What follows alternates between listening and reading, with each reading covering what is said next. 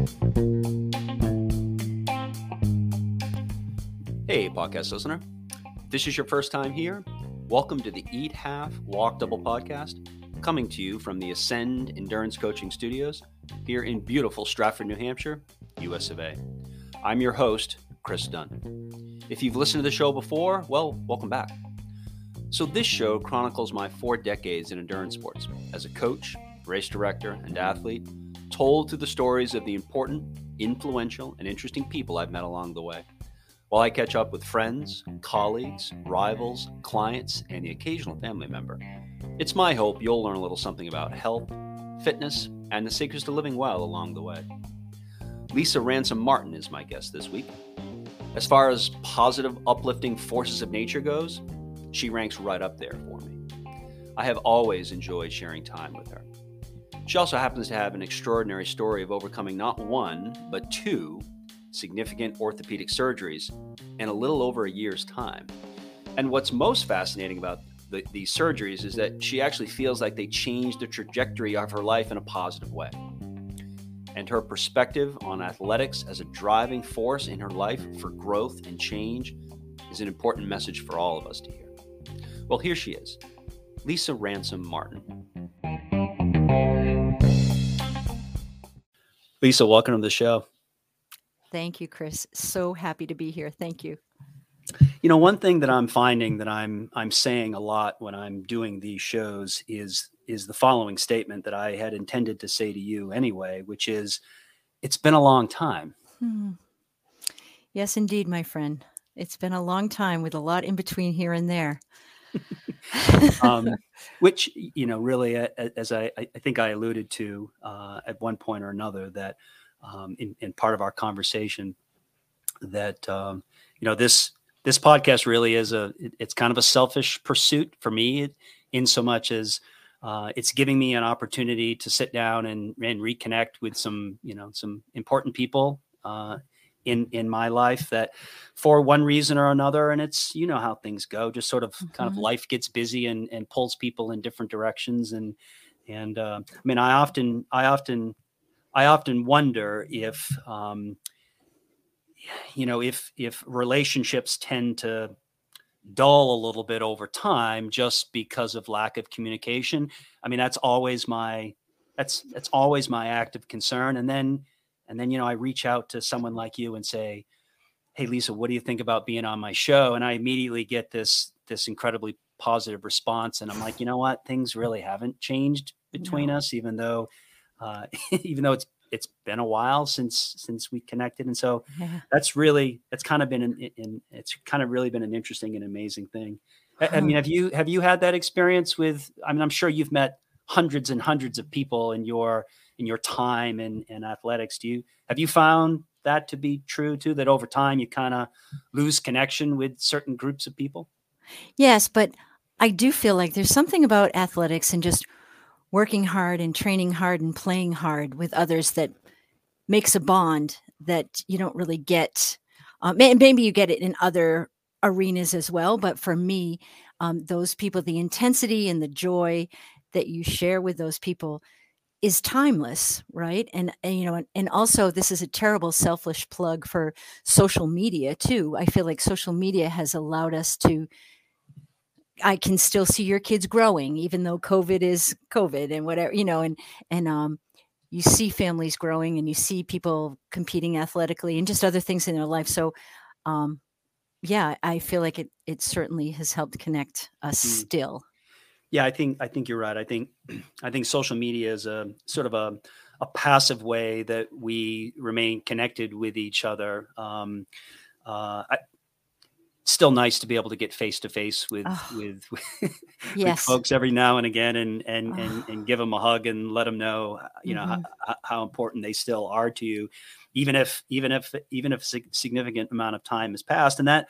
that certainly has been the case uh, for you and I anyway mm-hmm. we'll get back to that in in just a moment what I okay. what I wanted to say uh, for the listener uh, just to give the listener some context that um, you know when i when i thought about having you on the show um, really uh, two things came to mind sort of two compelling reasons to uh, to invite you uh, on the show the first is that um, you you have this incredibly positive, uplifting spirit to you. Uh, I always, I, I, have always felt after walking away from an interaction with you that I'm, um, that I'm a, I'm a better person. I'm a, I'm a more joyous person. I'm, I'm more fulfilled. You've, you've got this way of, of, of, um, of imparting positive energy and vibe on people. So that, mm. so again, that's a very much a selfish thing. Maybe I, I need this right now.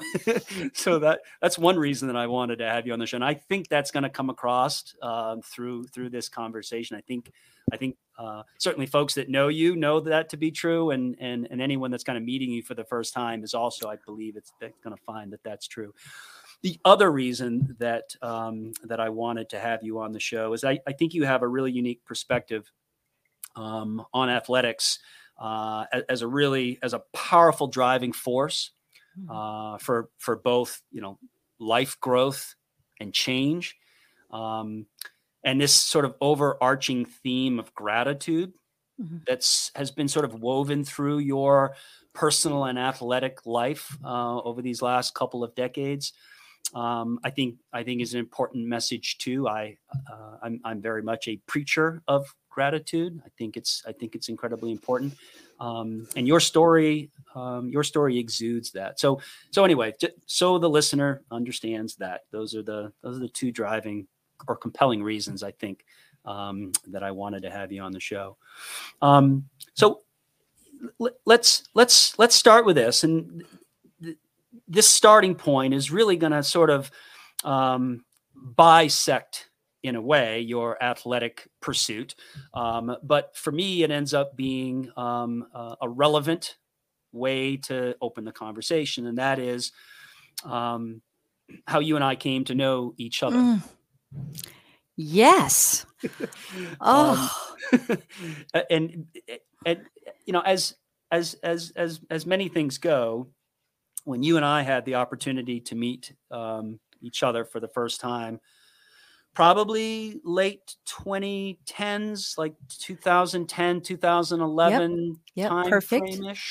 Before um, that, maybe, but definitely spot on. Yeah. 2000, late 2000, uh-huh. the late early 2000s. Um, the, the reality is that that um, at that point you had a really, I mean, you had a really interesting and deep um, uh, uh, athletic resume at that point, even though I had just met you for the first time. Mm-hmm. Um, and uh, so I want to talk a little bit about uh, how you and I, uh, the context in which you and I first uh, had the opportunity to meet each other. Um, and then I want to talk a little bit about sort of your athletic life before you and I had a chance to meet. And then, and then let's talk a little bit about how things have changed since since that first meeting for you athletically. Sure. Um, uh, uh, since uh, since since the since the the early 2000s. Uh, so um, so if you will. Yeah. Um, uh, tell the listener what, what sure. you remember about about our first our first yes meeting or how, how did that come about what a wonderful way to say that kind of bisect it like what a perfect uh way to bisect the whole thing, right? So, yes, I think uh, I can't even remember how it started, but I think it was um, uh, Beaver Brook. Someone said that there was snowshoe racing, that you could put snowshoes on your feet and run through the woods, and there was some competitive um, racing that was going on all over New Hampshire. So a bunch of crazy triathletes. We were triathletes. I was tr- primarily very much a, just a triathlete at the time, long distance triathlete, and um, doing Ironman stuff. And um, and so we all got in our car and drove to Nashua to do this uh, crazy snowshoe race. And it's funny because the iconic photo of that race is what Bob Dion uses as his backdrop. And I think it was that race, you know, that first race, which is just so amazing to me. And um and um I think it was Amber Ferreira who said, Lisa, you'll love it. It's like a track workout in the winter. so and man, show up and uh, Chris Dunn is there with all his smiles and snowshoes that we could use and a big pot of chili and um, very much not Ironman, where I think I remember you using your heel to draw a line in the snow and uh, said, ready, set, go. And we all went. And um, it was transformative for me in my life. And I just, the minute I started, I loved snowshoe racing. And I think primarily it was because of uh, talk about the positive energy that you brought to it and the excitement for the sport.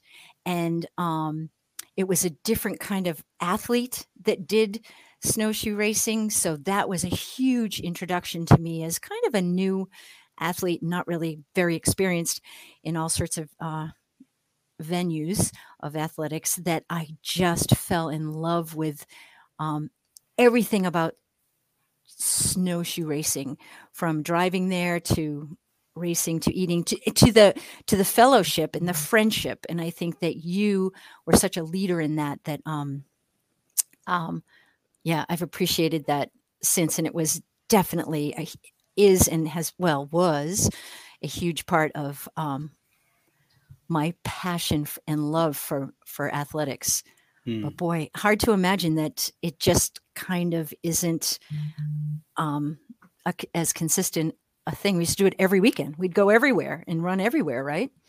It was, yeah, in late in the late 2000 um, uh, 2000 single numbers, you know, 2006, 7, 8, mm. 9, 10, 11, probably through 2012, 13, mm-hmm. 14 ish. Um, yeah, snowshoe racing here in New England sort of hit its hit its zenith.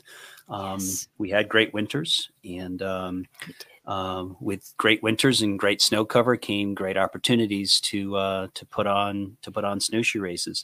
Um, yeah, and and uh, so so so a follow up to that. Um, you're right. That was uh, that was Beaver Brook.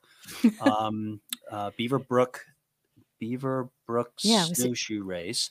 Uh, that was a Michael Amarello production, yes. right? Three C yes. race production. Michael Amarello. Michael was uh, Michael was one of the early adopters uh, as a race director in the sport of snowshoe racing. Michael held a couple of races. Uh, Beaver mm-hmm. Brook. He he held uh, Horse Hill, uh, mm-hmm. Feel Good Farm snowshoe race. I was you know before yes. the show I was looking back at some photos that uh, Janina Lindsay had taken um, during that time period because I was trying to remember exactly. I mean, I, I have this very vivid image of of you and Reggie and Dolly and Sean, yeah, uh, yeah. and Jeremy. I think uh, oh, uh, these yes. are I'm, I'm, using first names, but sure. but folks folks that know folks that know you uh, know who I'm talking about. Mm-hmm. and I've got this very vivid image of all of you wearing your uh, S2, your oh, Sean Snow. Uh, co- uh, Sean at the time had a had a coaching business, a yep. triathlon focused. Yeah, focus. Yeah, absolutely. Right. Sean is yeah. a Sean is, a, is a is an iconic uh, uh, figure in the sport of, of triathlon. But Sean was also doing uh, snowshoe racing at that yep. time. So not only was he sort of the leader of a of a triathlon team, but he was also kind of the leader of the of the snowshoe racing uh, yes. vibe, at least in his in his group of folks. So I again have have a very very vivid image uh, of all of you in your S2 gear, yep. Um, which was impressive in and of itself, right? Because you know here here snowshoe racing is as a as a fairly new sport in New Hampshire, and there's already like established teams maybe they weren't like formally established, but people right. were showing up in their team gear, which is really kind of cool. Yeah. Um, and also sort of to your to your point about about fellowship and community.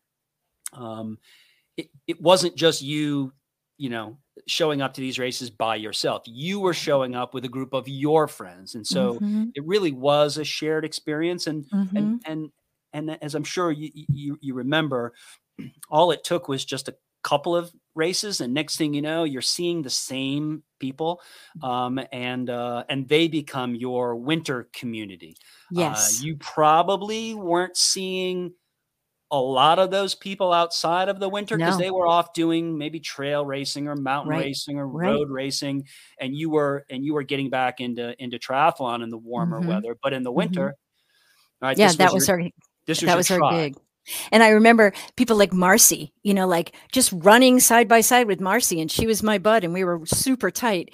And I remember someone saying, do you know who she is? I'm like, it's Marcy. And they're like, you should Google her. You know, and those are the people too, right? They were there. You're like, what is that? Mm, It's So- a very, it's a it's a very good point. It's fun to look back um, at those uh, at those those those pictures from the early days of snowshoe Yeah. racing and uh, and look at all the characters that uh, that that you remember, the people that you remember. I say Yeah. characters in a very loving way, but but, but the people that that you remember. Well, that. Um, those images in my mind are Hmm. um, are like 2011 or so, and then again, as I was doing a little bit of uh, of show prep, um, 2012, uh, you started racing in an acidotic racing singlet, right? So we Absolutely. we so we kind of recruited we kind of recruited you uh, and your tribe uh, Yes. into our larger tribe at the time. Yep. Uh, acidotic racing had a very robust uh, Oh. snowshoe racing team. We would, you know, we would routinely show up to snowshoe races with 20, 30, 30 Yeah. people, Yeah. um, uh, just as the majority of people uh, uh, were were wearing Dion snowshoes on their feet. The Yep. majority of people at these races were also Ah. wearing acidotic racing singlets, so that was kind of cool too. It's amazing. Um, and uh, and so it, again, it probably was it probably was Sean or or Marcy that that made uh, our initial introduction, um, and uh, uh, and then of course you know I had I had the opportunity to meet all of the friends, all of your friends Mm, um, that I, that I just described as well. Um, well, that yeah, that so that was our um, uh, that was our initial meeting. Yes. um, uh, and can I share? Can I share with you? My, I Yeah. think of this all the time that we were friendly enough that you could share this with me. And I was a big triathlete, you know, swim, bike, run, Ironman. And you would just look at me and you would be like, someday, Lisa, you're going to evolve to the dirt. I think of that five times a year to this day. Evolve to the dirt, Lisa. well well it's funny because you're you know that that evolution was actually at, at in that moment the evolution was already had already started because you were running Mhm. on you were running on frozen dirt you knew you knew that i mean it, it was Yes. snow and it looked like snow and it was snow but the truth is there was dirt underneath that Yeah. snow somewhere and uh, so that was probably the start of it well so but as i as i as i sort of alluded to earlier that uh, our our initial introduction was was certainly not your uh, beginning Mm. in athletics i want you to go back uh, if you will to Sure. um, sort of what let i mean what led up to that point tell the tell the backstory um, Okay. of uh, uh, of tell your backstory to take us to that 2011 timeframe and then we'll use that as a as sort of a delineation and then let's let's talk about life after that but Yeah. um you know what Mm. what what what what was happening with you Mm. tell that story Well, uh, um, I think I, I was not like so many of your guests. I was not an amazing um, athlete in my youth. You know, I did rec sports and I love it. And I was um, all capital letters tomboy. I think I, well, I know I still am. And um, so um, I ran a little bit. I, um, I was on the high school track. I went to this huge high school. And so I was on the high school track team with a friend of mine. And um, we didn't even get a uniform because there were so many people and Yeah, we were where- so bad. where where where was this lisa Oh, I went to high school in Haverhill, Massachusetts. Okay. So big high school. And so I didn't even have a uniform.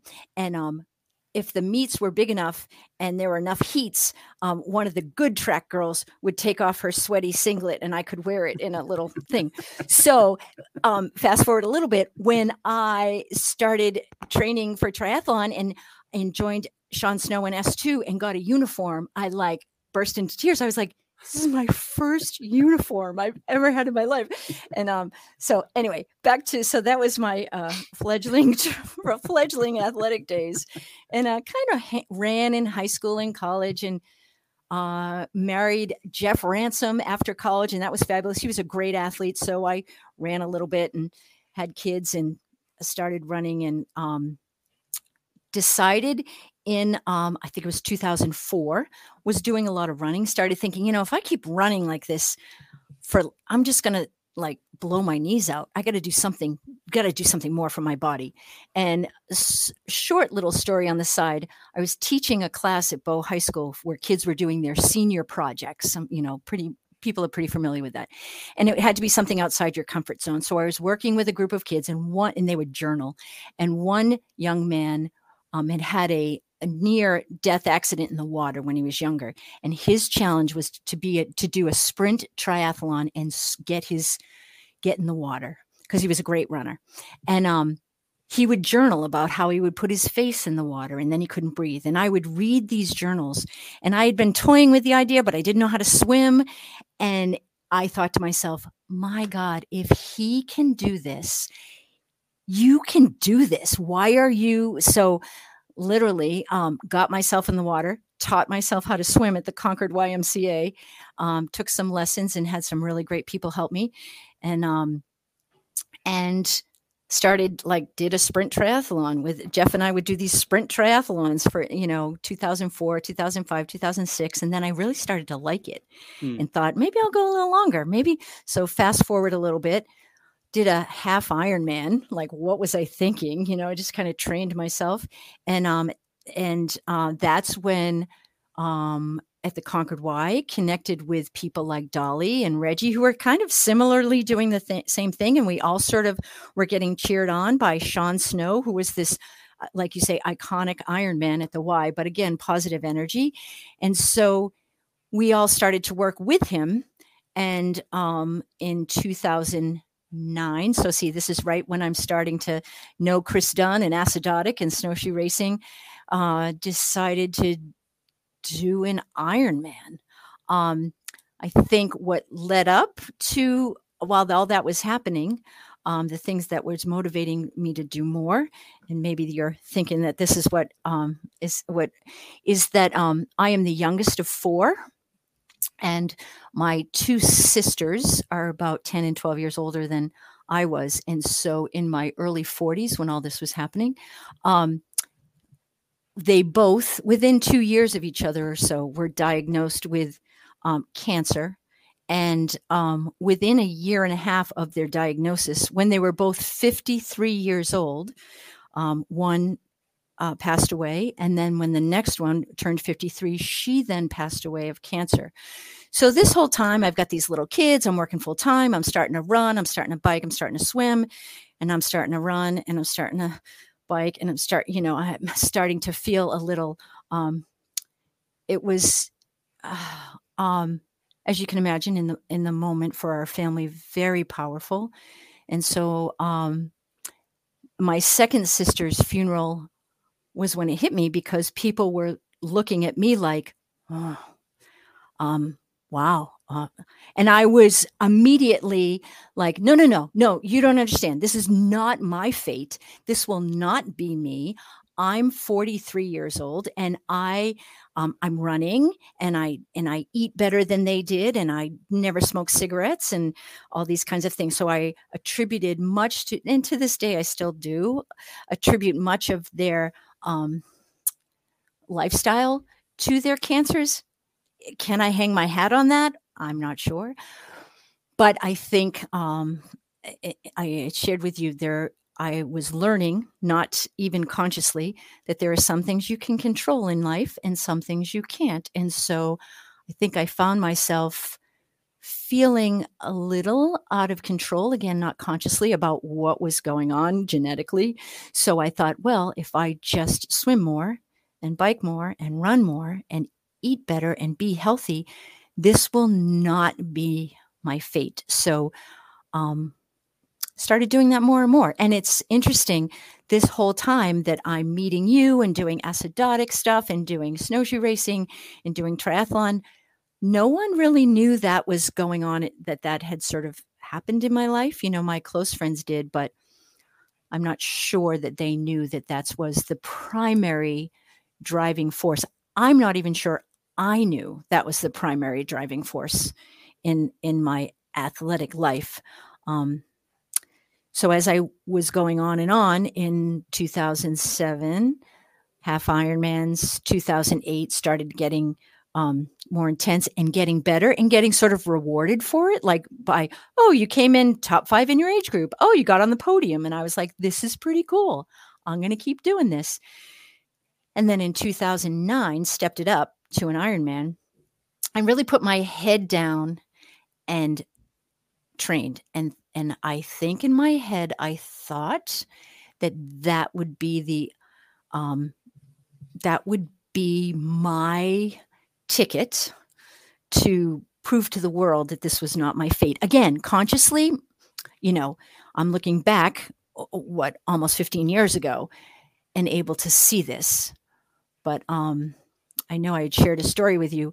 What made me realize was when I um, crossed the finish line of my first Ironman, no idea. Um, that my my family, my brother and my um, my niece was there, one of my sister's kids, and um, remember those Livestrong bracelets that everybody used to wear in that time. Sure do. Uh, Lance uh, Armstrong.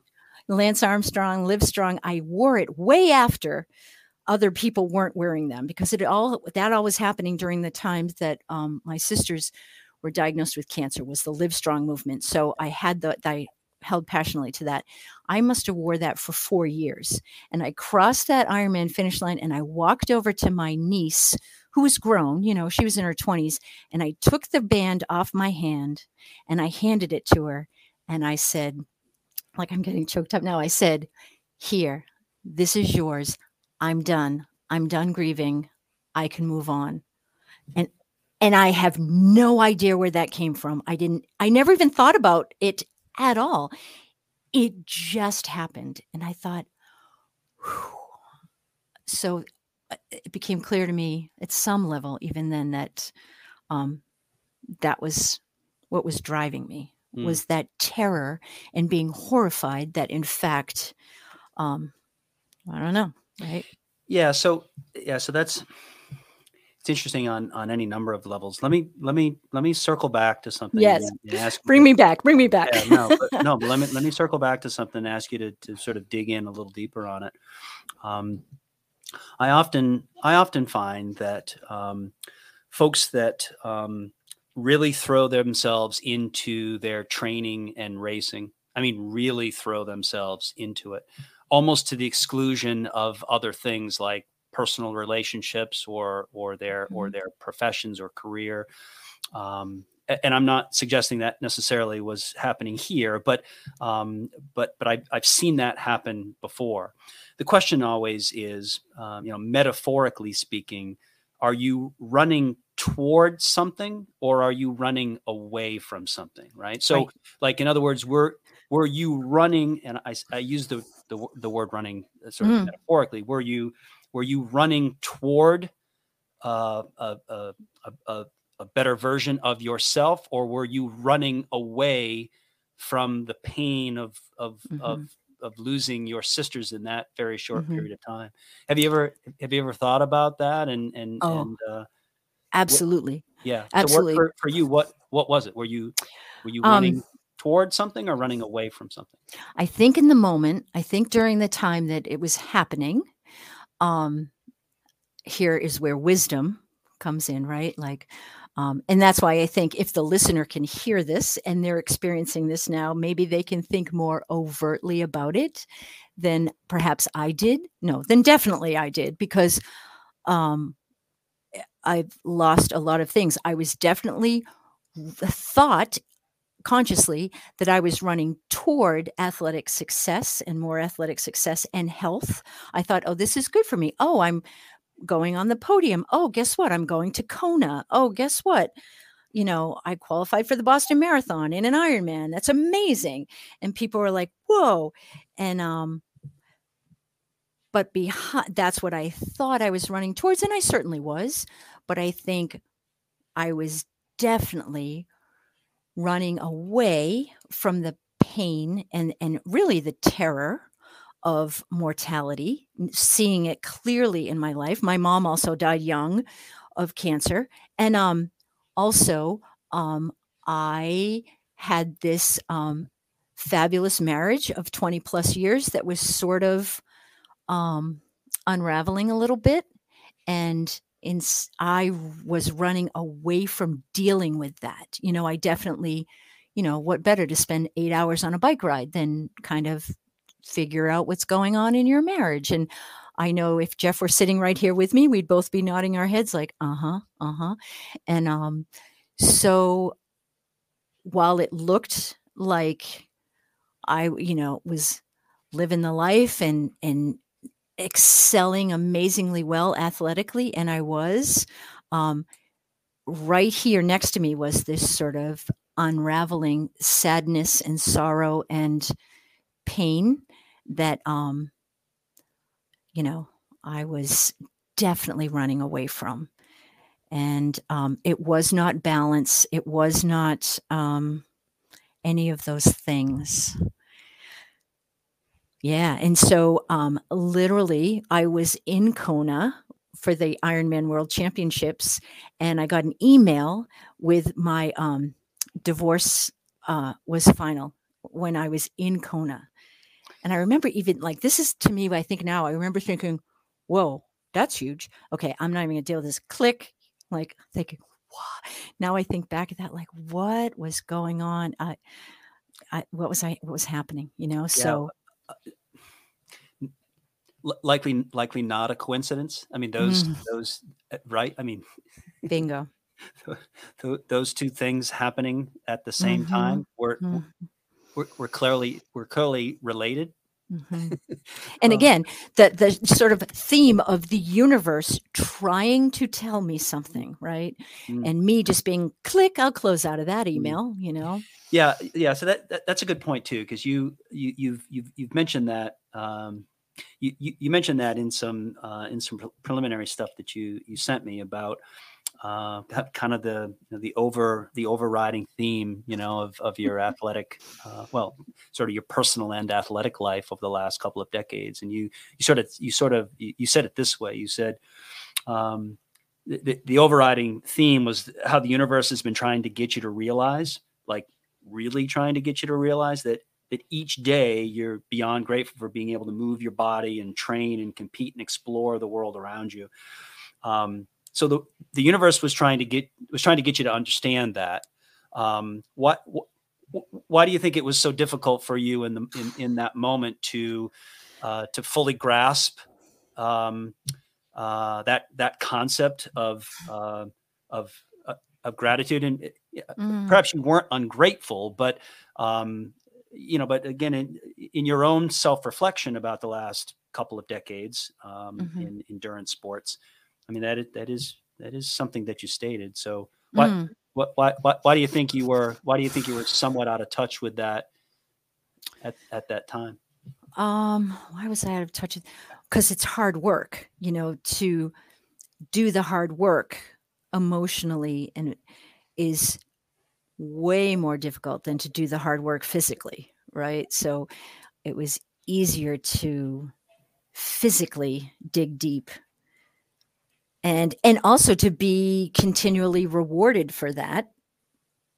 Whereas um, doing the hard work that needed to be done was not quite as uh, probably immediately gratifying you know? No no i i, I think that's yeah. i think that's exactly true. I mean true truth is um, we get we get far more thumbs up on our social media posts about our athletic accomplishments um, than we mm-hmm. might on our marital successes and i use mm, success would no. be in, in, quotation marks right um, and uh, so it's you know it, it, it's much easier to, to seek uh, gratification in one area of our life when another mm-hmm. area of our life mm-hmm. is really beginning to unwind a little bit and we can mm-hmm. feel it mm-hmm. unwinding.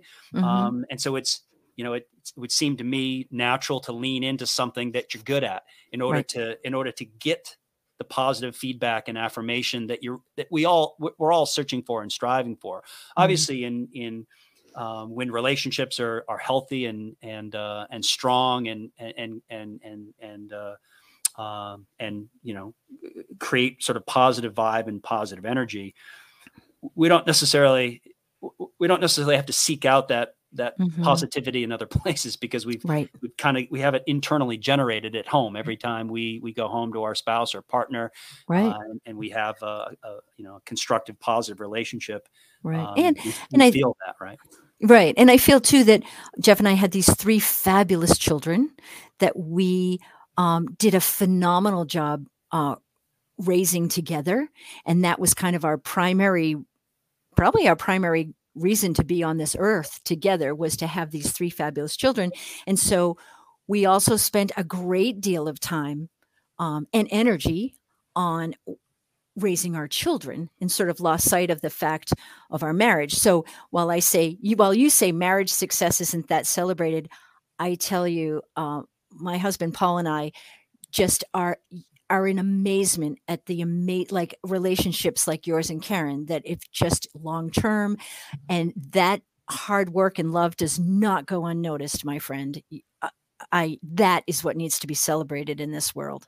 well appreciate that um, Ka- karen and i have uh, we we have we have a number of of, of positive role models uh, Mm. not the least of which are, are my parents uh, who Mm. have been who have been married for a very long time Um, so um so so you you finish so you finish your first Ironman distance triathlon and um and for you it feels like the end of this long sort of dark winter of of grieving the Yeah. loss of of your sisters and you hand over your Livestrong bracelet and you sort of said that you i mean you mentioned that, that or stated that you you, you didn't look back um right. right in other words Right. you you- you were you were able to in that in that moment of clarity almost certainly you know it's Mm. again it's really interesting that um, that that moment of clarity came at the end of an Ironman distance triathlon in which uh, what was your finish time 12 13 14 hours Yeah, something? 12, 12 and a 12 and a half that first 12 one. and, all right, so 12 and a half hours of swimming biking and running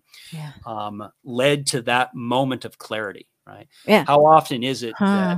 that um, that um, complete physical emotional psychological spiritual exhaustion Mhm. ends up helping us to to, Wow. to, to sort of you know what i mean to, to Yeah, have these, these Yeah. these these these uh, existential moments of clarity Yep. um and That's maybe you kind of so knew it all along but but Mm. it seemed to me that it was it seemed to me as you the way you described it was it was somewhat spontaneous Absolutely. You're you right. you weren't You're right. planning on it you didn't set No. out before the race to you didn't look at that bracelet and say you know what? When this is over i'm going to hand this bracelet Yeah. over because i'm going to be done grieving. It just it happened spontaneously and i wonder um I, I- wonder i wonder if if if that wasn't if that mental physical spiritual exhaustion wasn't part of that hmm that ability to to, to find clarity in that in that moment. Hmm. um well w- what's always interesting to me is um you know when when when when when folks um you know set out to uh, achieve a goal to finish an ironman distance triathlon for instance. And that's a fairly monumental that's a fairly monumental task. I know in the circles that we run in you know finishing an ironman distance triathlon isn't that big of a deal in the circle of friends that we know. But the truth is that Mhm. that there's a relatively small percentage of the people on this planet that will ever finish an Ironman distance triathlon. So it's it's fairly select companies. So therefore, it's a it's a fairly significant accomplishment. Um, but what I'm always interested in is, um, you know, th- your evolution as a triathlete from from this concept of, um, you know, my student is going to do this sprint triathlon to Mhm. that sounds like that might be something interesting to me to sort of to to promote longevity as an endurance athlete right? I, I don't want to just be a runner. I feel like if i swam and biked in addition to running it would Mhm. help me enjoy athletics much longer. To your you know from sprint triathlons to olympic distance to half iron to to finishing an ironman distance triathlon what i'm curious about is um, when you finished that Ironman distance triathlon, did you did you feel that that you had reached the pinnacle of of athletic accomplishment as a triathlete as a triathlete, and then and then you that was it? You were you were going to retire from it? Um i mean in other words did it yeah. did, did it did it hold all the promise of of joy and happiness and satisfaction and contentment as an athlete that you thought that it would well i think in a grateful wise and conscious athlete that would be the case. But i think for me it was like when's the next one? When's the next one? When's and i kind of yeah when is the next one? And and and let's go. And and um yeah. And that was my um my life i guess. I mean oh it sounds so sounds so shallow but that was my uh primary i was like all right here we go this is what i do this is you know it became clear after that that this is kind of like what i do and who I am. This is defining me, right? In my mid 40s. So did another one and another one and then like like for a triathlete pretty early on um found good success and I don't even know why but uh, well, we know why, because I was running away from all these intense things. So my heart and soul was it in it. And so, man, I was pushing hard and I was working crazy and doing amazingly well. The the clock on the the stop clock was just reinforcing that this was a good thing to do. We'll just keep doing this. So I did God, I did nine Ironman and went to Kona and you know between 2009 and 2000 uh let's see 12 or 13 I did you know like at least one a year which is just crazy for your body and um which leads to the next chapter of my conversation right like yeah. is, so let's is, um, yeah so let's, let's let's go there because yeah um because you um i think you fairly eloquently sort of told the backstory uh, that led to our meeting in the late Mhm. 2009 10 11 14ish um Yep. uh you know now you've got you've got multiple Ironman distance. Uh, you've got multiple Ironmans under your belt. Mhm. Um, uh, but within the context of that, your your your your marriage um, Mhm. dissolved. Mhm. Um, uh, you you um, you- walked away from that that Mhm. chapter of your life. Mhm. Um, but we're still enjoying. Well, you were enjoying incredible success as a as an Ironman distance triathlete. You had at that point, I assumed, um, uh, developed a, a fairly strong, robust network of friends, um, not only regionally but probably you know throughout the country too. People that you would see uh, at Mhm. races, um, and I'm sure all of that was was really was really satisfying. Mhm. Um, when did things start to catch up with you a little bit? So, right, so that the Yeah. tide is going to start to turn a little bit for Mhm. you physically, right? Yes. Yes. Right? Again, here comes the universe, right? Like here comes the universe. So, yeah. So bring it back to that original story of us in snowshoe days. And I was like, boohoo, right? Uh, riding the wave. And then, um, well, 2013, 14, I'm still doing Ironman and still killing it. But, um, I've got this hip flexor problem and I've got this hip flexor thing and I'm doing therapy and I'm doing this, which uh, fast forwards to 2015. I did a Ironman and I did okay still. Went to Placid, did a great Ironman. And um, uh, within months, um, my entire uh, hip joint, uh, this ball and socket, um, the ball, uh, just basically collapsed and eroded and um and it's crazy because I had an Ironman scheduled for uh, August and um uh, it literally the bone just kind of disintegrated in the socket. I was on my bike. I couldn't even get off my bike. I spent the whole summer on crutches and and um my the surgeon said, "Well, I can I can um per- we can do surgery. You need surgery. I've got two dates, one in June and one at the end of August. And in June and in like May, I said, well, we'll have to do August because I have an Ironman in like I'm on crutches. And I'm like, well, I could do the swim and the bike because I can like this is how crazy it was, right? Like this is how crazy I was. So um at that time I had um um, Paul Martin was in my life, and uh, who, uh, spoiler alert, uh, has been my husband now for about four or five years. And um, this was back in 2015 we did an Ironman, and then he was going to do this Ironman in California. I'm on crutches, and I'm like, I can do this. And then I reluctantly said, you know what? I don't think I can. Still went there, watched him on crutches. Anyway, um, like a crazy woman, and had a full hip replacement um, at the end of August that summer. And um, that was 2016. 16, yeah. August so 16. crazy, right? So um, yeah, so I went in, I said to the surgeon, I was like, it really hurts. Like, I think it's my hip flexor or maybe it's arthritis and I don't know what it is. And um, his nurse looked at the x-rays and the nurse came in with a three ring binder and put it on the desk waiting for the doctor to come in.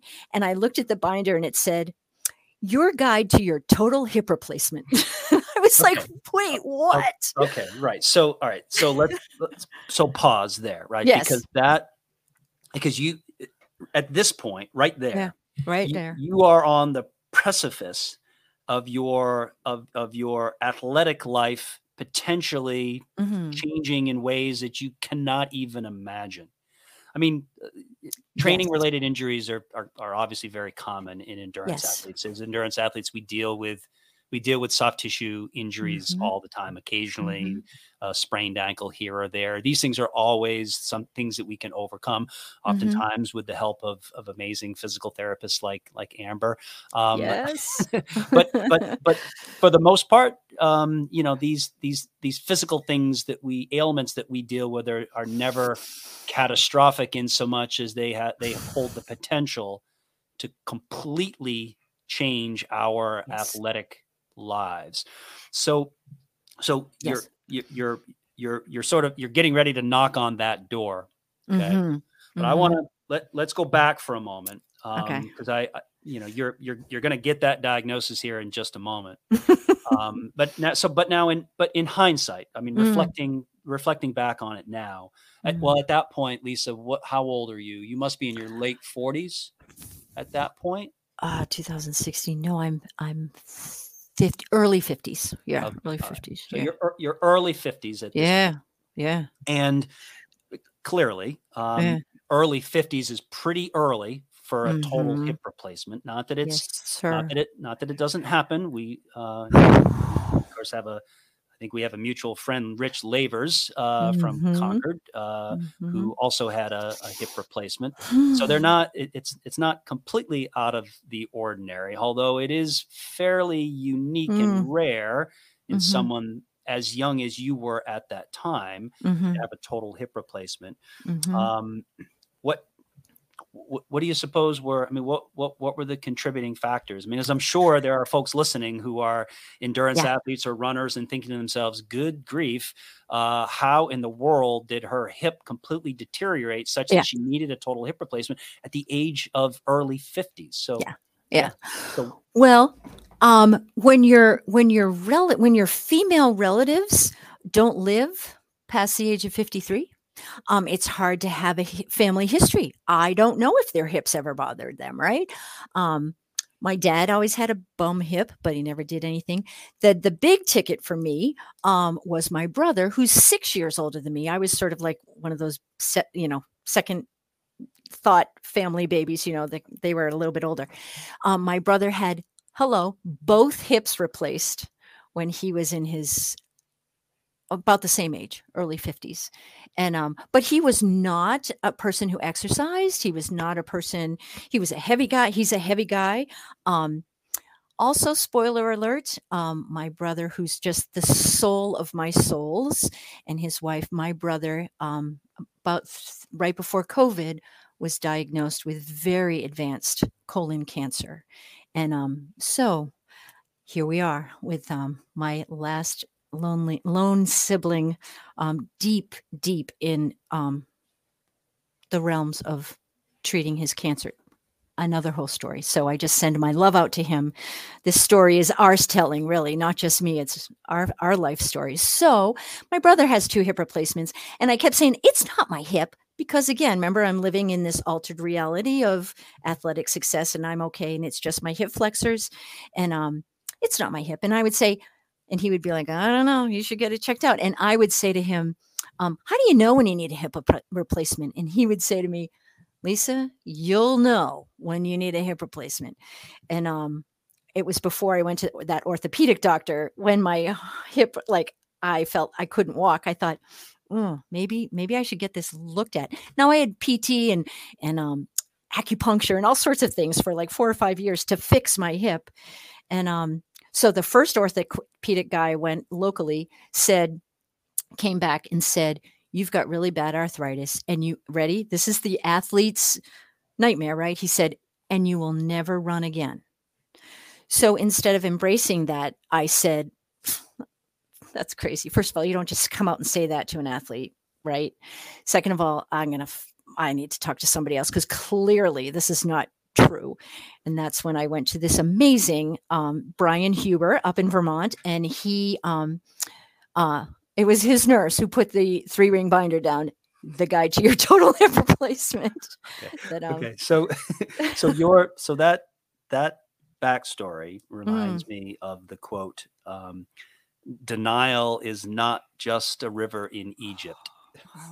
and aren't I a master of it? Right? Aren't I just the master of this? Okay. So, all right. So that's also really, really fascinating. You had this mm. very you had this very profound family history mm. of total hip replacement, um, mm. uh, mm-hmm. i.e., in your in your older brother. Although somehow you were able to justify his mm. need for total hip replacement and differentiate yourself mm-hmm. from him um, um, on on on however many different levels mm-hmm. to get you to a point that you were you were you had at least convinced yourself that this was that was not going to be my fate. This has got to be something fairly yeah. simple. They're going to be able right.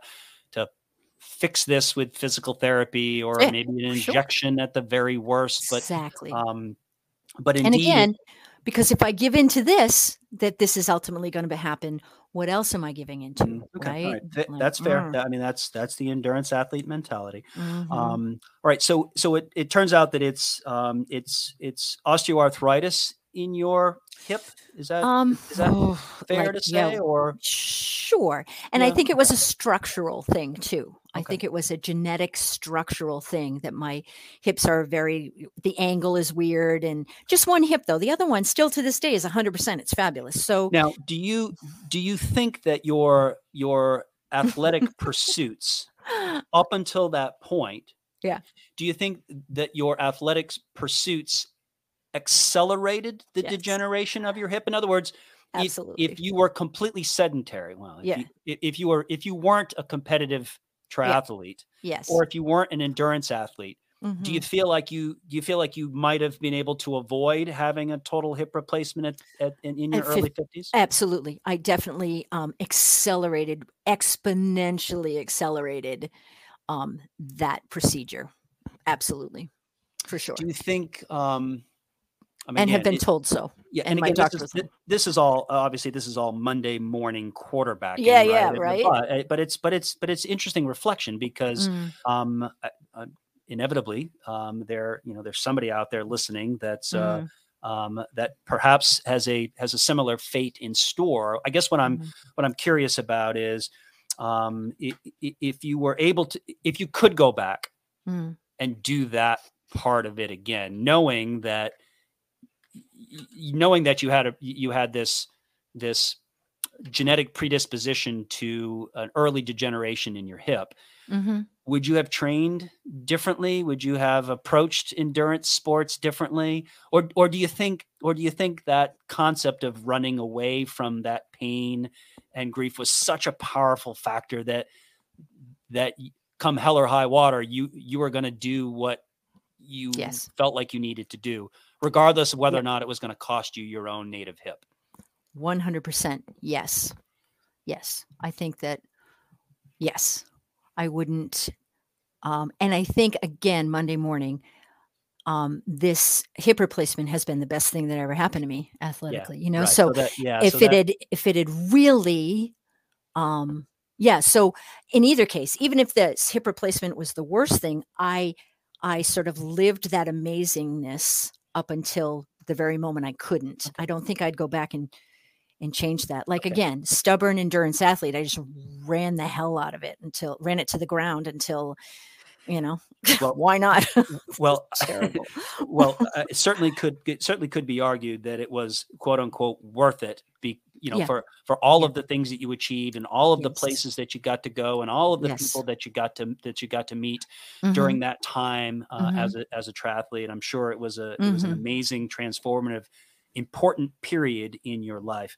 Okay, Yes. um, you you you- you're you're given the diagnosis Yeah. and you're giving the you're given the prognosis and what what needs to happen they need to replace your hip Yeah. um take me take me Yeah. take me to that moment um wh- wh- wh- what are, are what are you thinking are you thinking this is the end of my of my athletic life as i know it are you thinking i'm going to come Mhm. back better, stronger, faster. I'm going to prove them wrong. I'm going to do the unthinkable.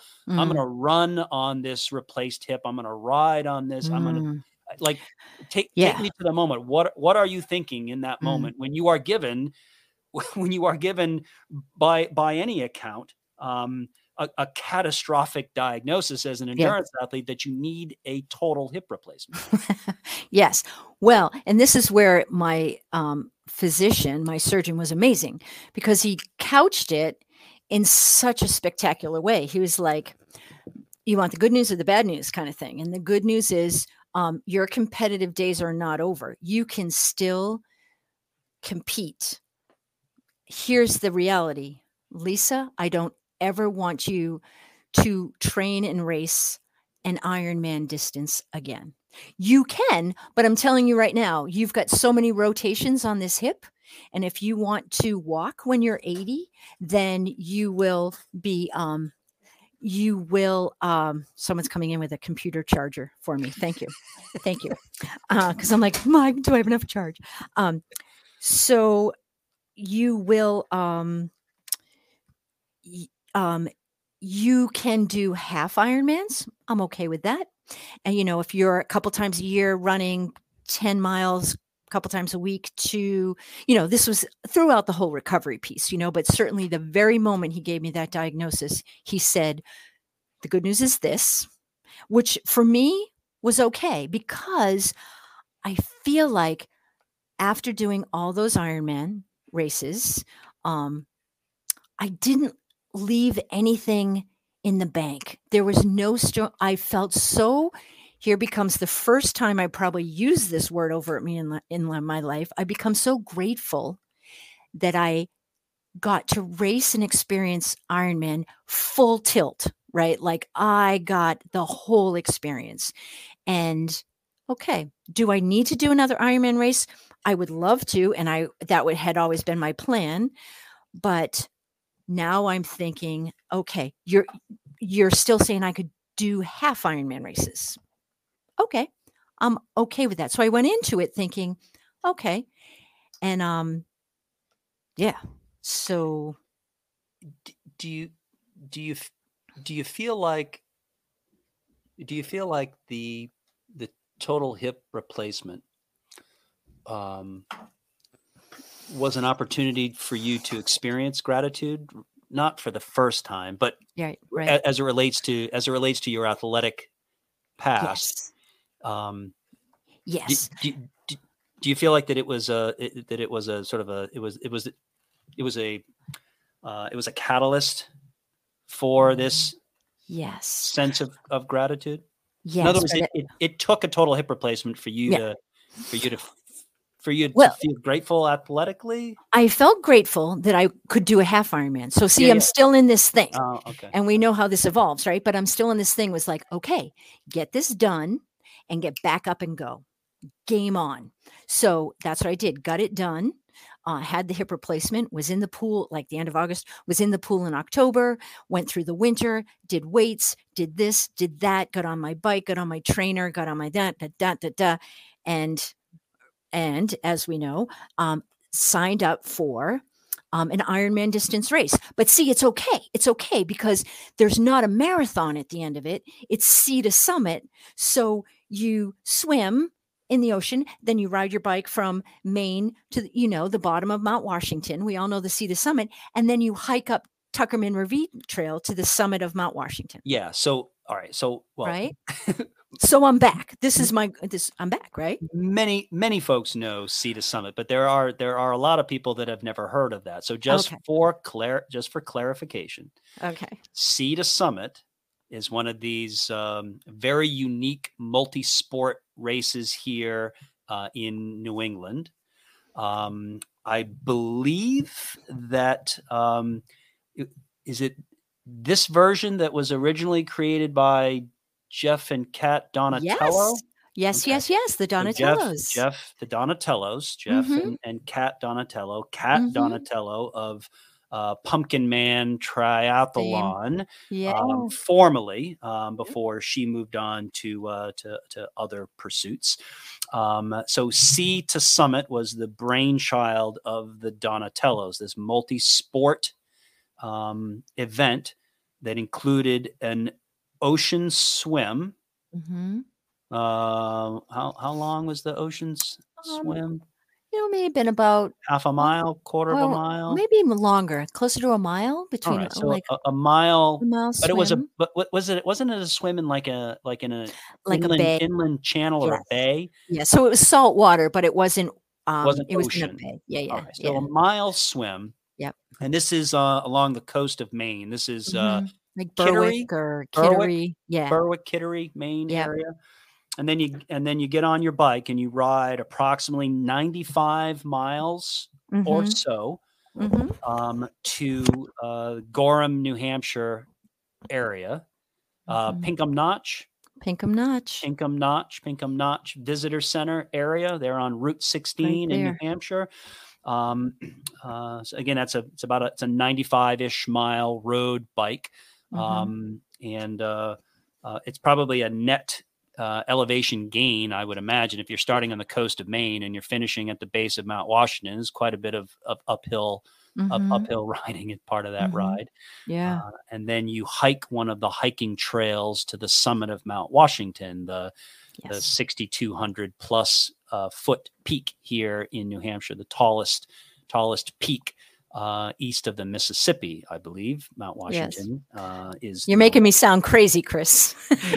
it is uh and, i mean what's interesting about that particular event is um it has a it well it had a, a fairly small cult following right it wasn't one Mhm. of these thousand person events it was a fairly small event i Mhm. believe it i, I mean I, I believe it was self-supported. at that time, Self-supported, so you had to have your absolutely. own crew. Like you had to have you Yeah. had to have you know somebody crewing for you. In other words, Yep. providing you aid along the bike route. Mhm. Uh, so yeah, sea to summit. So see Yes. the coast of Maine, summit the summit of Mount Washington. So that was your that was your comeback event, and in your mind, um, uh, that was attainable because it wasn't a run; it was a it was a hike. Right. It was Okay. a hike. Yeah, Right. it was a hike. So, um, so, I did you. So you you you worked hard um, after Mhm. the, after the surgery in August. You rehabbed all Mhm. that winter. So that Mhm. that event is we said that event is End of June. end of June. So this End is like ten months later, Uh-huh. uh, ish, right? Yep. Yep. Uh, Yep. Ten or so months post post procedure. Yes. And you know what's funny is I I, I recall. um, I recall hearing that you had had a total hip replacement. hmm and then I didn't really I wasn't at that time you and I had we we had sort of kind of gone different directions Yeah. and uh, I, I wasn't really I wasn't running into you as much snowshoe racing it st- Mm. started to die down at that point and uh, Mhm. so you know we we didn't have the opportunity to to to run into each other to see each other at snowshoe races and so I I knew that you had a total hip replacement. I had no idea what you were what you were planning. Yeah. I figured, like I guess most people would figure, that uh, you were going to move on to I don't know things like uh, shuffleboard Yeah. or Scrapbooking. scrapbooking or checkers. Um, Sure. right, Sure. some yeah some some some uh, uh, less rigorous uh, Sure. uh, recreational pursuits and so Uh-huh. but then i remember quite vividly i remember seeing a post from you that you had done this this event and i th- i just thought to myself well that is really quite remarkable and extraordinary and then i thought to myself wait didn't she have a didn't she have a replaced what in the world wh- what in the Oh. world is she doing or how Yeah. did she how did she do that so Mm. um so was Great that day. was that great summit i mean was that your was Yeah. that your carrot uh so to speak for, Yeah. during rehab was that was Yes. that that was the thing Yeah. because rehab i'm I, I can only imagine uh, rehabbing from a total hip replacement is I mean it's it is no fun uh it's it's it's work it's Yeah. hard it's probably Yeah. painful it's it's it's uh it's got to be all encompassing i mean i just Yeah. just literally rolling over in bed it, you got to you Yeah. feel your hip and and so you Yeah. got to be thinking about it all the time um Well, that's the great thing is that you don't think about it anymore. I had had such excruciating pain for years that I remember uh, uh, the doctor saying, "Guess what? One day, about two months from now, you're going to wake up and you're going to be like, oh my god, it's 10:30 in the morning, and I haven't thought about my hip yet." So it sincerely was a fabulous thing, and and it felt great from the minute I woke up from surgery. I was like, "Oh my god, I don't feel that pain that I've felt since 2012." You know, so uh, right so it, it was um exhilarating to be i'm like oh my god i can uh, it's a new it's a new it's a new me right? Like here i go. So yeah. So i Um, did see the summit. so you did see the summit. Yeah. um uh that was uh that was june of 2017 june of 2017 right do i have my Yep. timing right you do and then um so then yeah so so then so then what because that s- that wasn't Right? that wasn't the be all and end all of it Oh, God, no. you didn't you didn't No. plant your flag and say that's it i have returned i have Yep. i have i have i have i have conquered and that that's it i'm now Yep. going into retirement mode that's not Right. exactly what you no in fact i was thinking i'll just keep doing stuff like this uh, maybe i'll do pat's peak that i can just run uphill i can't run downhill but i can go uphill all day long so maybe i'll do these ultra mountain climb things this is what i'm thinking right so this is june sea to summit great right and um two days later three days later i um am in bear brook state park we know it well evolve to the dirt I am on a mountain bike, Chris Dunn, me on a mountain bike, um, with some pretty experienced mountain bikers, Paul Martin being one of them. And we're riding along, and I've just done my Sea to Summit. I'm kind of in recovery mode. And um, I take a fairly simple fall on my mountain bike and completely trash my shoulder and have torn every ligament and muscle in that joint um like 3 days after my comeback race. So the minute i fell and had that mild crash that just somehow right? Um i knew that something bad had just happened and I was with a couple of friends and I was w- screaming and wailing, not because of the pain, but I knew. I knew.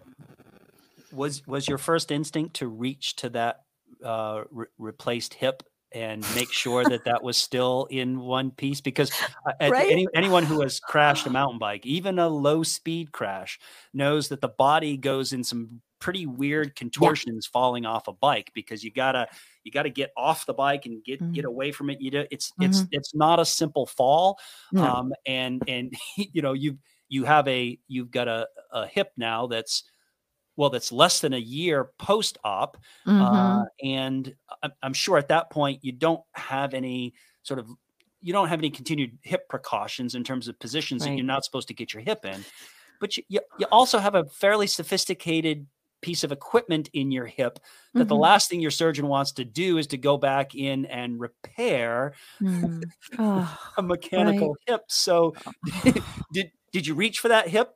Uh, was that one of the places that you reached for first, or did you immediately kind of feel that shoulder? oh, it was. I just knew. No, my hip was great, right? Like best. I didn't even feel my hip, which was the joy of it. It was my shoulder, and I knew that I was right back at square one, and that that right back at that three ring binder, your total hip replacement, boom, on the desk. I knew that I had completely trashed my shoulder and I was like sobbing, crying in such a way that I never have or never since because I just knew. So you're laying in the dirt Mm, there in Bear Brook State Park, yes, indeed. and uh, I, I, Mm. your your your friends double back, and I'm sure the first Mhm. thing they think of is, "Oh my goodness, I hope her hip is fine." Yep. Okay. Sure. Um, only Sure. to find out that, or to to, to see you sobbing.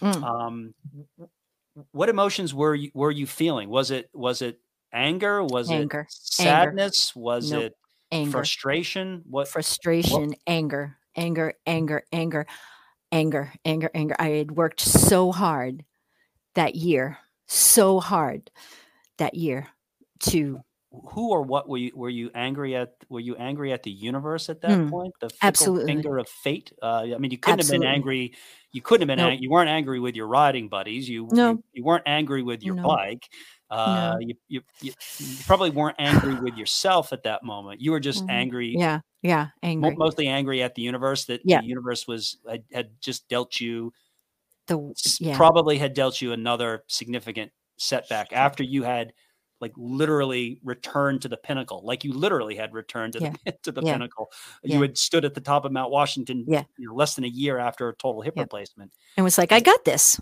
I got this.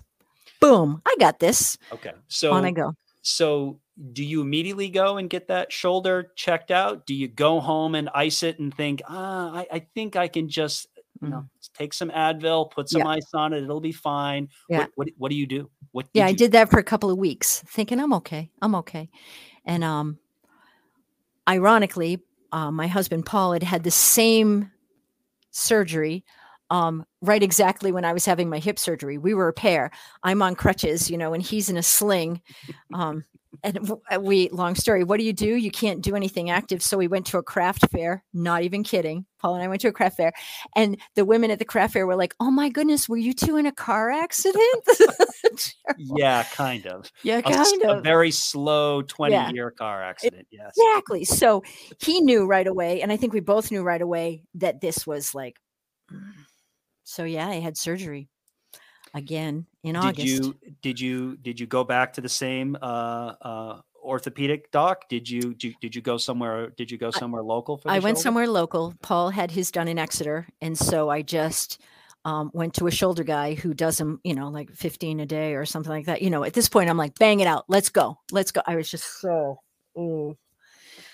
so yeah. what so what what did they do to your what did they do to your shoulder how did they Um, well, they all the ligaments were torn, all four of them, so they had to repair that.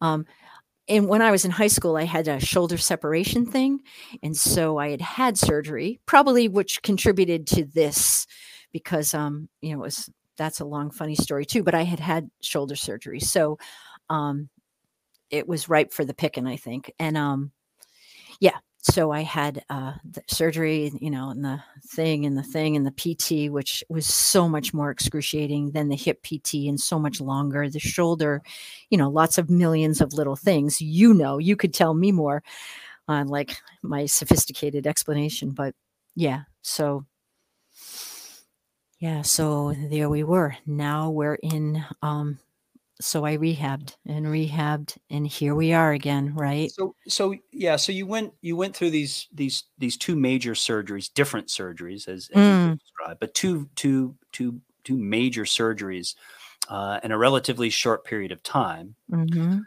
um, do you feel like do you feel like um, uh, mentally uh, you you handled the two surgeries in a similar way with with this sort of resolute determination that I am going to get back, or did that second did that Mhm. shoulder injury again so soon after having to work so Mhm. hard to get back from your hip Mhm. was that was that just really deflating and was it was it hard to was it hard to bear down again and and and uh and be resolute that you are going to return back to to these athletic pursuits I think this is where, and it was literally my friend Dolly who said to me, what must have been in the middle, right at the beginning of my rehab of the shoulder. I was still so angry. And she said to me, and I was so angry at her, um, such a dear friend. And she said to me, Lisa, the universe is trying to teach you something, and you're not listening.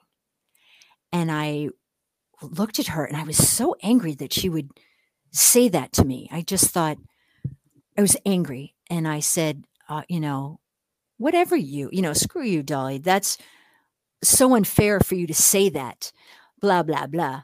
And um, I think those are the words that um, literally changed changed me in that moment. And I thought, huh. And I think it was from that. I know it sounds so corny, right? But like from that time on, I thought, huh, what is the universe? What is this? Like, right? Like, and I, and I changed the way I thought about through that rehab, that second whole winter of rehab. I changed. Why am I doing this? You know, get to your why, the thing, right? Like, why am I doing this? Who am I? Who am I defining myself with? Um, in conjunction with my children all being grown and kind of launched and doing their own thing. Um, my relationship with Paul Martin being so healthy and so wonderful, and really started coming into a space of um, who am I now? Now that I'm in my mid 50s, right? Like, what is the universe trying to teach me? I know it just sounds so simple and trite, but I really started to think. Uh, and people would say to me, I, you know, I'd be in the bagel shop and they'd be like, Hey, are you still like doing anything? You know, people would say that to me. And I had identified myself. That was my persona as an endurance athlete. So for people to be like, oh, yeah, I never see in the pool anymore. Like, are you even doing triathlons anymore? And I'd be like, and um, started to realize, who am I? Am I a, is this define me? Does this, I, it, it really was a monumental change. And I, and I know that if I hadn't had that second massive injury and I had had a couple more since, but that was the one that kind of, um, made me completely, um, uh, uh, for lack of a better word, evolve into what's important in life. I had this really healthy relationship, and I started thinking to myself, do I want to be that 10 hour, 10 and a half hour Ironman? And because if you have that, you got to have everything else that goes with it, which is the painful marriage, the um, losing sight of your work and your friends and your family. Like that's what you got when you had a 10 and a half hour Ironman. Not that everyone who has a 10 and a half hour man has that, but in my life, that's what it was. And started moving over to the space of I'm in a healthy relationship. My children are healthy. I'm healthy. And guess what? I'm I'm 55 now. Guess what? I made it. My sisters were 53 and I'm 55. I made it. Just never thought I'd make it. And here I am, healthy in a healthy relationship with a fabulously functioning body. And this is what uh, this is what it is, people, right? Like this. Yeah. So this this this this this moment of Mm. of redefining yourself or at least defining yourself going forward for a Mm. lot of for a lot of folks um, that's a very scary proposition i mean for all of the reasons that you Mm. described um, uh, most specifically that uh, that as endurance athletes our athletic pursuits and accomplishments are our identity. Uh, it's it's Mhm. how people frame us. It's how Mhm. people think about us, and so Mhm. and so it's also and it's also how we think about ourselves.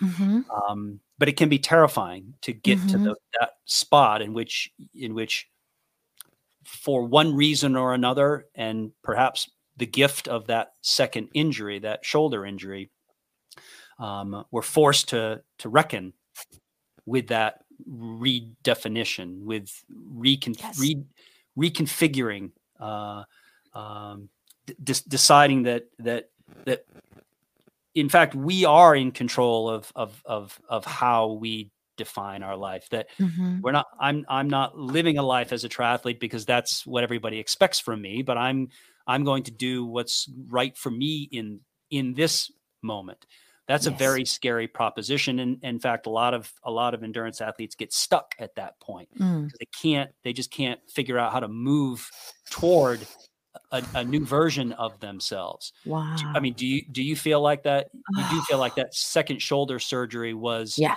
what was was that reckoning for you that it that it yes. it, it helped you to redefine who you were Yes. going to be going Yes. forward as a, as an endurance athlete well actually Yes. as a as a friend and as a Right. as a partner and Yes. i mean for all, all of those things Yes, as a human. Yes. And I believe that it helped me to embrace it, even like, okay, this is real. Like, stop screwing around. You know, I think we get to an age where you say, what are you doing? Right? Like, "W- what are you doing? Are it, um, and and and you in moving forward what are you doing? Like sure you you do Sea to Summit okay where you I, I couldn't stay on that trajectory for long right? Like that that would have crashed and burned. So maybe this was a gift that i didn't have to like feel that kind of emotional pain but um yeah this second one was like all right who are you? What are you doing out there man? You Mm. know like you're 55 year old woman um you're you're let's get real like what do you want? What do you, so what you had the i have the hard conversations in my in my head and in my life about family and health you know seriously um that whole cancer thing knocking on my door um especially with the uh, with my brother being so sick just like every single day i get to get up and um move and and uh, compete will i ever do an ironman i might do one more and walk the walk and walk kind of jog marathon you know, mm, we're not going to talk about that that's in the way future but just to round it off to 10 9 is such a weird number 10 is just so lovely but anyway that um that's not why we're here so Um, what so what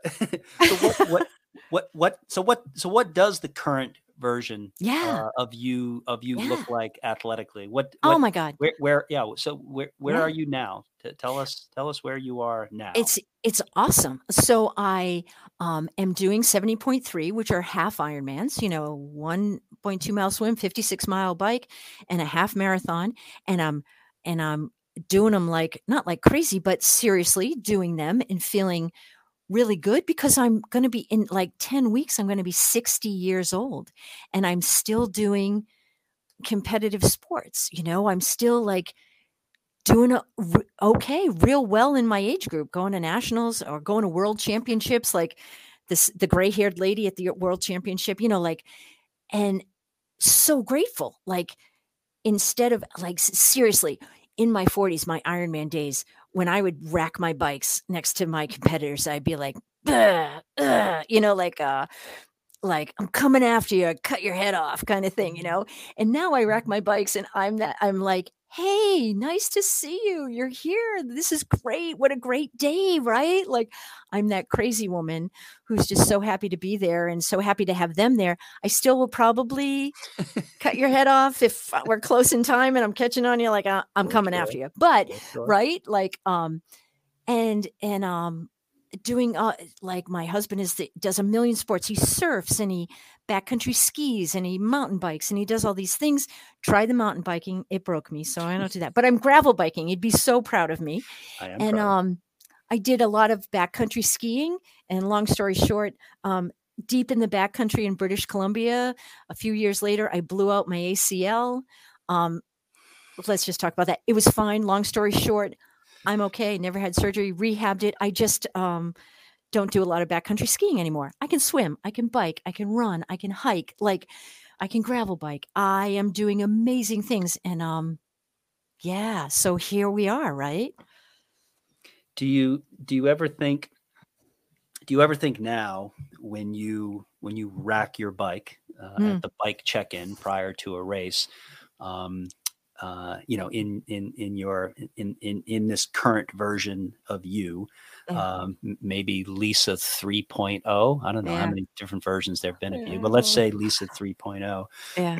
um, i mean you know your story Mm. very very few if any of your competitors know your know your story Mhm. but, but do, you ever think you know as with all the trials and tribulations that i've had that Yeah. have led me to this moment Yeah. I surely can't be alone and do you do you ever do you ever wonder Mm. as you look around at your Mhm. gray haired competitors and, and i say that i say that Yeah. lovingly because i have gray hair too but do you ever look around at your gray hair competitors and and and wonder to yourself i mean everyone has a Mm. story Everyone has a story. And I kind of feel bad for them if they don't. If you get to this part in your life, right, and you don't have a story, like you've kind of like missed out on a lot. You know, I, I feel like I would not be at this level of incredible gratitude and humbleness and um and if I hadn't had those life experiences. And I think not many of us escape getting to 60 without something happening that gets you there. And so yeah, I do see um and and sometimes you can tell those who haven't had that uh, don't have that gracious you know gratefulness and appreciation and grace maybe um and they're still like huh, huh, huh. i just want to be like you know like how you doing? How's your marriage? How's your family? Like you okay? Like you good? And um again projecting my own stuff onto them but um yeah No, you no, you've I mean you've been there. You've you you Mm. you've lived it. And Mhm. uh I'm sure that if in some small way you could help you could help someone redirect Mm. in a in a moment of their life in which they need redirection the most, Mhm. Mhm. that you would want you would want to impart that. Well, let me let me ask you let me ask you this question in in in in all of your time in in competitive sports um and you know of of all the people that you've met and come into contact with um and this would be maybe it's a hard question to, to answer but i'll ask anyway what's the uh what's the what's the best bit of advice you were ever given Mm. about about training and and and racing Um, I will come back to Chris Dunn. Not even kidding. In 2000, probably 11 or 12, um, evolve to the dirt. Um, that has been a mantra of mine, believe it or not, because it doesn't really look like it on paper. But um, I find my most peace in the woods, in hiking and trail running, and um, now gravel biking.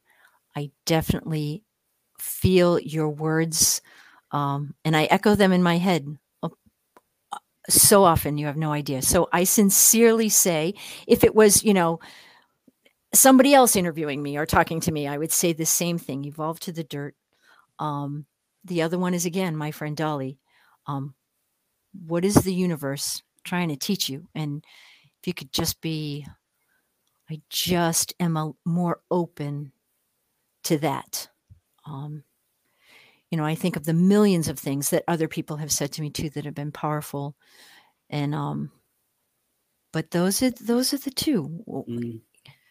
Well, I think um, I mean that's that's that's advice that I that I routinely share, and Mhm. almost always to my my road r- racing uh, friends, whether they're running on the road or riding on the road. Um, I mean, it seems to me that it's a natural evolution to move from the pavement to the dirt. Not Mhm, everybody does, but um, but but mhm, that was my own personal journey, and uh, Mhm. I- know in part that's your journey as well. I mean, I mhm, think um, I think I think all of us, I, I think as human beings, we have a we have a, a deep spiritual need to connect to nature, Mm. and uh, I mean our at least here uh, in our in our our lives here in in the United States, um, most folks spend just an inordinate amount of time indoors Mhm. um, and and I mean I, I would I would imagine that uh, that there's a significant portion of the population that lives in in urban areas with very little nature around them, Mhm. and that's a and that's a shame because I, I Mm. again I do feel like as human beings we have a we have a deep need and longing Yeah. for a connection a connection to nature, um, and that can be something as simple as just being in in nature, uh, going for a walk on a trail or hiking a mountain or uh, Mhm. riding a mountain bike through Bear Brook Mhm. State Park, but keeping keeping the Keeping rubber, the rubber- rubber down, rubber side down.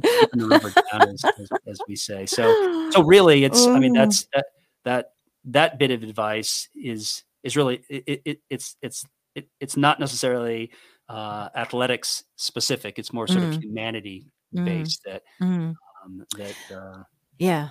And and and another piece of it too is um like given my family history, you never know how long you how long right? Life is short. And um it, this piece of advice wasn't given to me, but it was given to my brother that I that I hang on every day.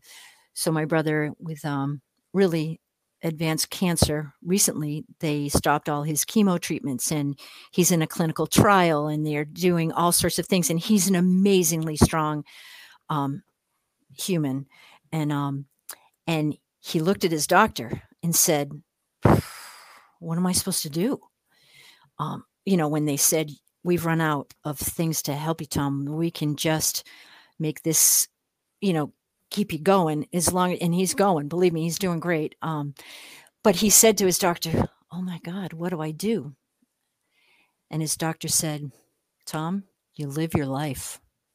And uh, i think of that every day. You've, and it and again if i was listening to this and i was in my early 40s never mind my 20s but if i'm in my early 40s or my 50s i'm i'm not sure it would resonate but i feel like uh, through athletics through life through human interaction this wisdom thing is so powerful and i feel like yeah um, you got to live your life. You know i you, also had had mentioned or I, I had mentioned the you know in, in my in my opening that um, that one of the two reasons that I, I wanted to have a conversation with you was that uh, that, that you have this perspective on uh, using athletics as a as this driving force for uh, for growth and and change um, and and the and the truth is that I- think that athletics holds that promise for everyone, which I Mhm. which I think is is just it's the wonderful thing about athletics, uh, about these endurance sports that we have an opportunity that that we're blessed to be able to to to participate in.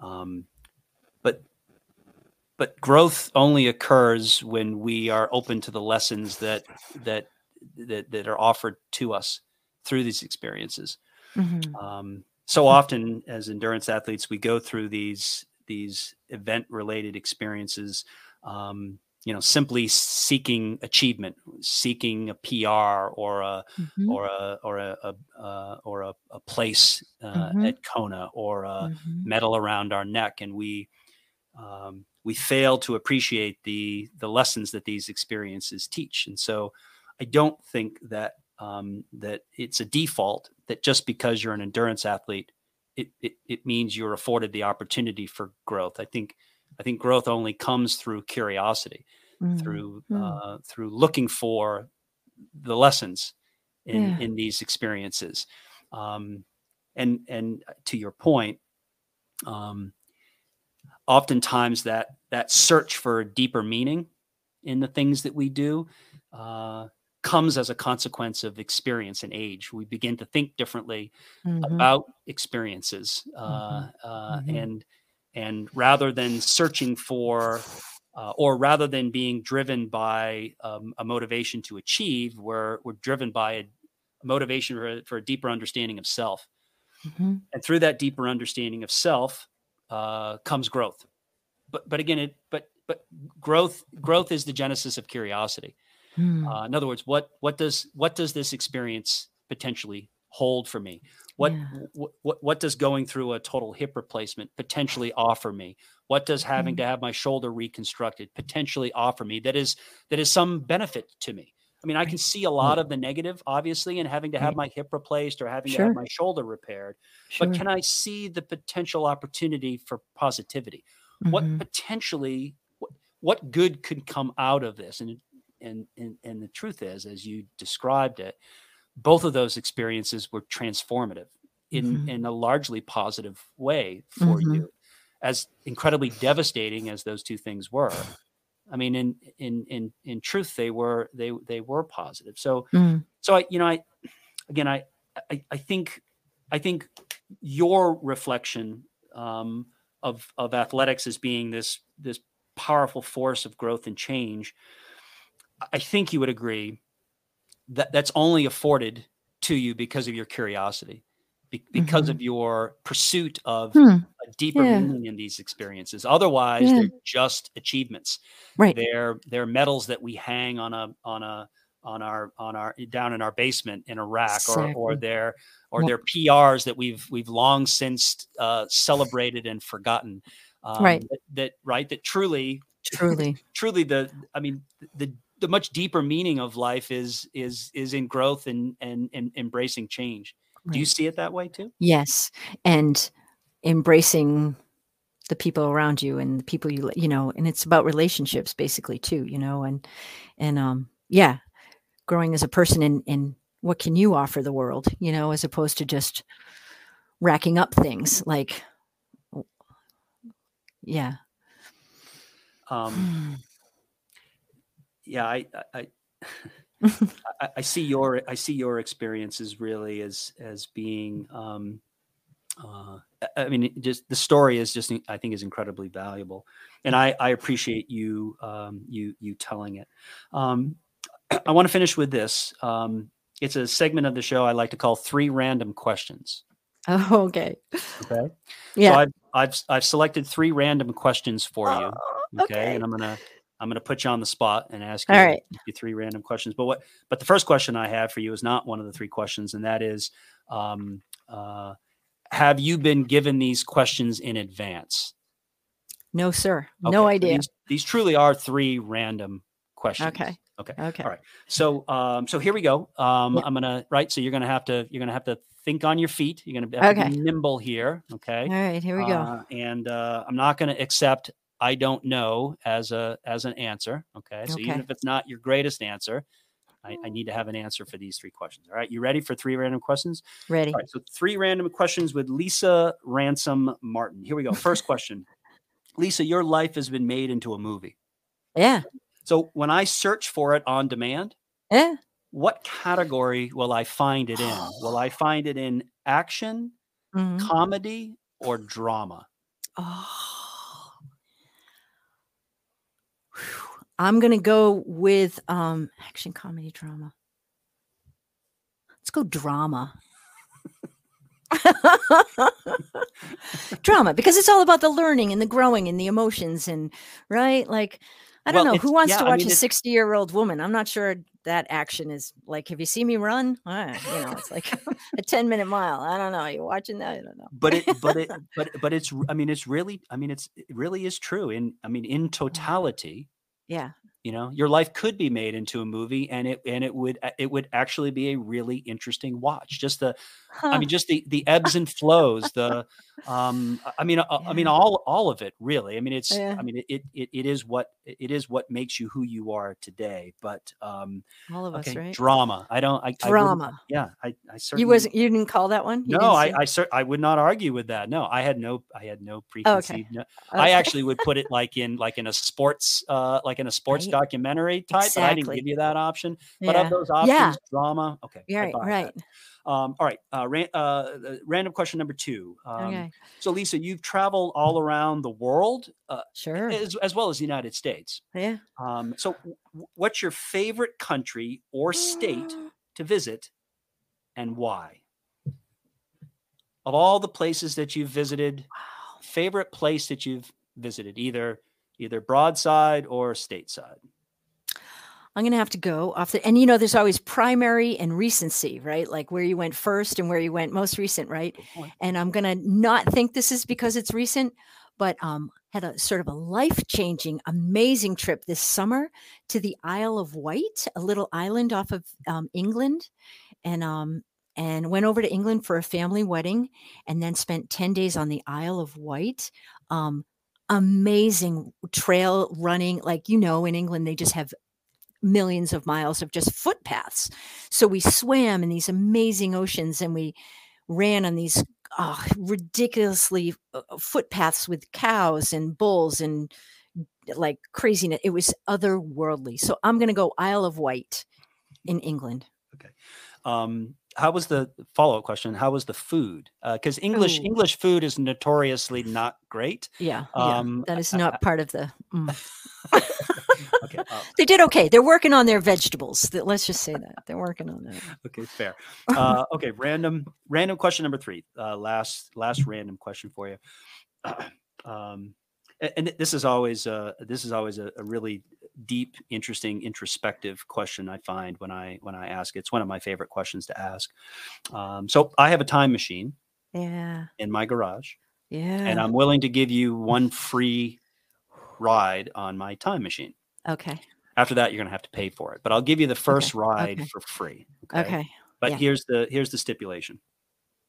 You can spend three seconds in the future Mm-hmm. or three hours in the past. Oh boy.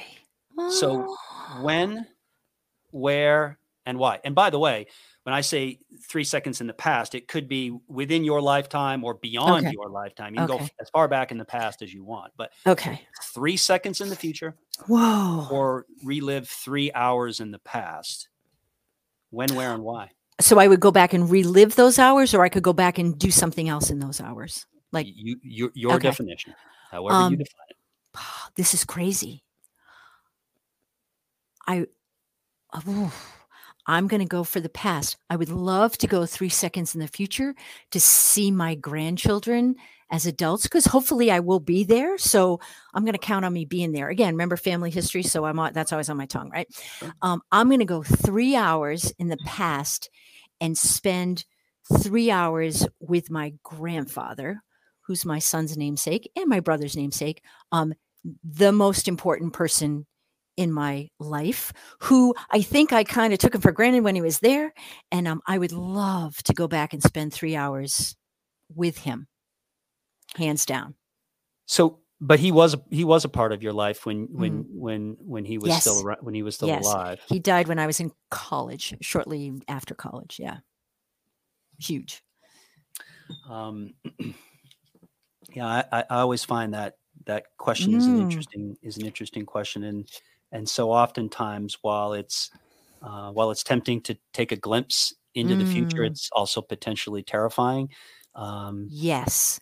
I thought be- of that too, right? because I mean Mm. the the past has has been written. I mean you know you know Mhm. what you're going back to. yes. uh, the the future the future obviously is is not written also although Right. so although there's Right.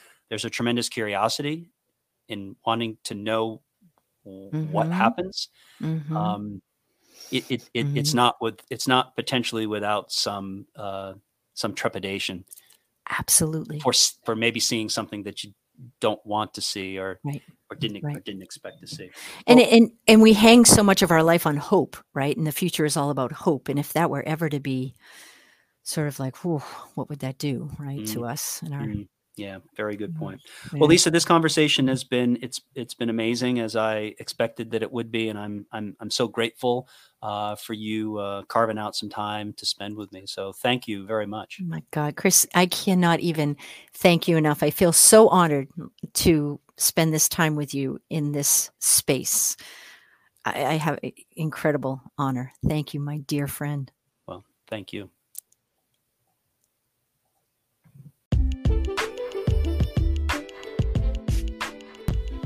Lisa's ability to see light in the darkness is what makes her an incredibly uplifting person to share some time with.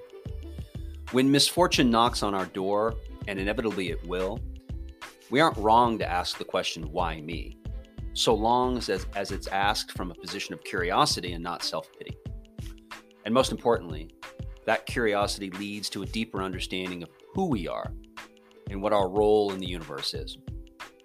I think that's an important takeaway from our conversation. Once again, you've been listening to the Eat Half Walk Double podcast. If you're listening on Spotify and enjoyed what you heard, please circle back to the homepage and click the follow button in the upper left hand corner. And of course, if you really enjoyed the show, please consider sharing it with your friends. I'll be posting some supporting media on my Twitter account at Coach Chris J. Dunn and the show's Facebook page at Eat Half Walk Double. So make sure to check that out. And lastly, remember the secret to living well and longer is to eat half, walk double, laugh triple, and love without measure. Until next time.